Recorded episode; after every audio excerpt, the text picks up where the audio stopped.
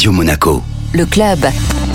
Et comme chaque semaine, on évoque l'économie monégasque avec le Monaco Economic Board et on reçoit aujourd'hui en tant qu'invité son directeur général exécutif, Guillaume Rose. Bonjour Guillaume. Bonjour Benjamin. Alors on va parler ensemble du programme du Monaco Economic Board avec un déplacement tout d'abord qui est prévu à Djibouti. Absolument. Alors je retourne un petit peu dans la région puisque je reviens de Riyad où nous sommes allés euh, poser les jalons d'une future collaboration économique avec l'Arabie Saoudite. Alors nous partons à Djibouti. Nous partons euh, pas plus tard lundi 6 pour une mission économique de trois jours avec une dizaine d'entreprises monégasques qui vont euh, faire un petit peu le match retour puisqu'on avait reçu Djibouti euh, il y a déjà huit mois et euh, nous allons voir un petit peu les opportunités qu'offre cette terre absolument extraordinaire. Alors les équipes du Monaco Economic Board se déplacent pour mettre en valeur l'attractivité de la principauté. Vous organisez également des événements ici à Monaco. Tout à fait, notamment dès le 9 mars, une conférence qui aura lieu sur la PropTech. La PropTech, c'est euh, tout ce qui est la digitalisation du marché de l'immobilier, qui sera suivi le 14 mars par une conférence de la COFAS. La COFAS, c'est l'organisme qui donne un petit peu l'état du monde du point de vue économique, évidemment avec les bouleversements actuels. Ce sera très important de savoir quel est l'état exact du monde au 14 mars pour l'économie. Ensuite, nous accueillerons le barreau de Suède. Alors ça n'a l'air de rien, mais le barreau de Suède, c'est une centaine d'avocats suédois qui officient partout dans le monde et qui sont en fait d'immenses prescripteurs pour euh, les riches de ce monde. Nous aurons ensuite euh, à accueillir l'Autriche du 5 au 7 avril, une délégation autrichienne qui viendra directement de Vienne. Et puis nous sommes en projet d'une délégation israélienne en tout début mai. Et nous finirons euh, par deux conférences. Le 16 mai, Christophe Barrault, le grand économiste niçois, récompensé par les Américains et porté au nu par des organismes aussi sérieux que le Wall Street Journal ou la chaîne Bloomberg. Et puis nous finirons évidemment le premier semestre avec l'habituelle conférence de l'IMSEE qui va nous donner l'état des lieux de la principauté de Monaco en chiffres. Ce sera le 29 juin. Merci beaucoup Guillaume. Merci beaucoup Benjamin.